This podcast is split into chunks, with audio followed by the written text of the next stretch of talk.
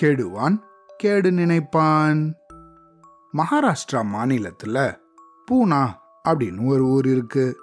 அதுக்கு பக்கத்துல லோனாவாலா அப்படின்னு ஒரு மலைப்பகுதி உண்டு.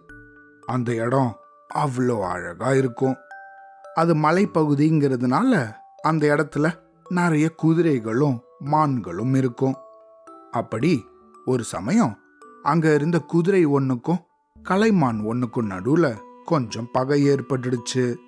இதனால அந்த குதிரை எப்படியாவது இந்த கலைமானை நம்ம இந்த இடத்துல இருந்து விரட்டி ஆகணுமே அப்படின்னு யோசிக்க ஆரம்பிச்சுது.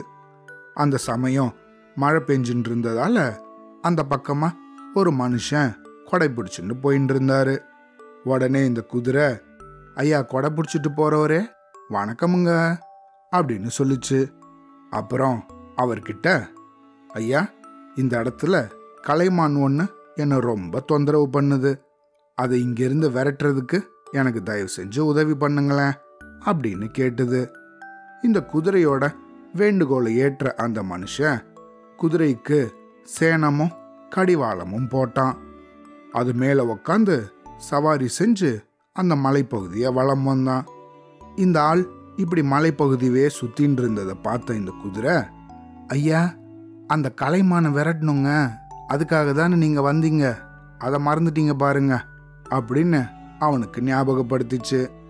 உடனே அந்த ஆளோ அட ஆமாம் ஆமாம் சரி அதை பார்ப்போம் அப்படின்னு சொல்லிட்டு அந்த மானை அந்த இடத்துல இருந்து விரட்டி அடிக்க முயற்சி பண்ணான் இப்படியாக இந்த குதிரையை வேகமாக ஓட்டிண்டு போன அந்த ஆள் கலைமான அப்படியே மிரட்டினான் அதுவும் பயந்து அந்த இடத்த விட்டே ஓடி போயிடுச்சு.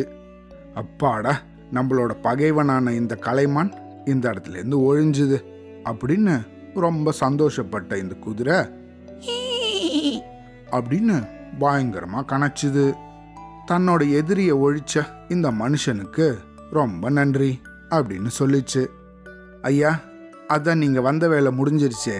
இந்த கடிவாளத்தை நீக்கிட்டு என்னை அப்படியே விடுவிச்சிடுங்க அப்படின்னுச்சு இந்த குதிரை.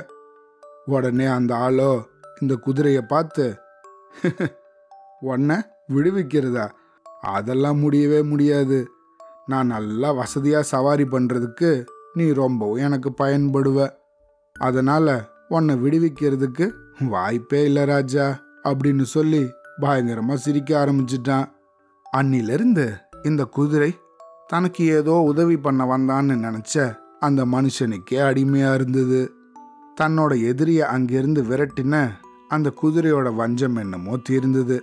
ஆனா அது தன்னோட சுதந்திரத்தை இழந்து காலம் பூரா இந்த மனுஷனுக்கு அடிமையாவே இருக்க வேண்டியதாச்சு. இந்த கதையிலேருந்து நம்ம என்ன தெரிஞ்சுக்கணும்?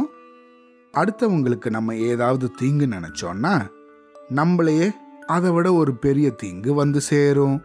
அதனால எப்பையும் நல்லதையே நினைக்கணும் நல்லதையே செய்யணும்.